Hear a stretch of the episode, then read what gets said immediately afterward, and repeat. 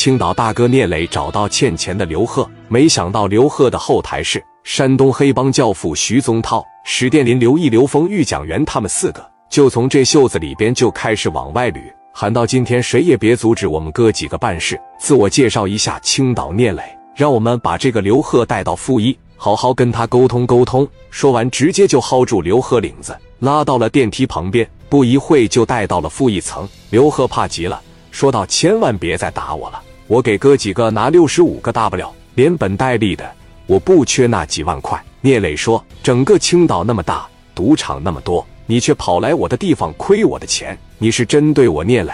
欠条上写的多少钱就还给我多少钱，然后把这俩手给我留下。我得让你知道知道，谁的钱都能亏，我聂磊的钱你就亏不了。”刘贺着急的说：“大哥，钱我指定认赔，我是玩老千的，你就剁了我的腿。”你也不能剁了我的手啊！聂磊说：“我不管那个，把手伸出来。”刘贺一听没了办法，叫道：“这个赌场就是我大哥手底下兄弟开的，我大哥现在正往这块来，你们要敢动我一下子，我要你们好看！”这可把聂磊惹急了。蒋元直接递给了聂磊一把刀。聂磊说：“我得让你知道知道我脾气，你越不让我动你的手，我就越要动你的手。今天我要是不把这俩狗爪子给他剁下来，我就不叫聂磊。”一个人拽不出来，十多个人完全能把这手拽出来。可砍刀这东西说来也怪，嘎巴嘎巴砍了好几下，两个手什么事都没有。我求求你们不要砍我的手！刘贺大叫道。聂磊又嘎巴嘎巴砍了半天，这双手愣没剁下来。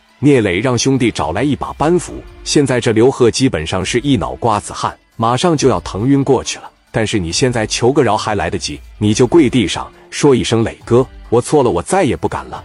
聂磊也不会再多纠缠，也会放了他。可谁知道这家伙反倒来了脾气，扬言道：“今天你们把我的手砍了，明天我大哥肯定要了你们的命。你们所有人谁都别想活过明天。”聂磊一听，操，小逼崽子，你是真他妈的犟啊！拿着板斧嘎巴嘎巴剁的更来劲了。最后一用力一劈，这倒好，最后连骨头带肉从刘贺胳膊上硬生生把这双手扯了下来了。刘贺也不叫了。因为他已经疼晕过去了，根本叫不动了，这小命都快不保了。刘贺在赌场里面赢了几十个 W，聂磊顺路就把这笔钱也带走了。聂磊一走，底下这帮看场子的赶紧上来，来到了刘贺的跟前，就左摇右晃，朝那脸蛋上嘎巴嘎巴来了好几下子，最后是拿了一盆水往脸上扑通的一浇，给浇醒了。刘贺醒来就说：“给涛哥打电话，聂磊把我废了，别让他们出济南。”赌场老板黄勇知道了这件事情，交保护费的小弟让外地人给废了。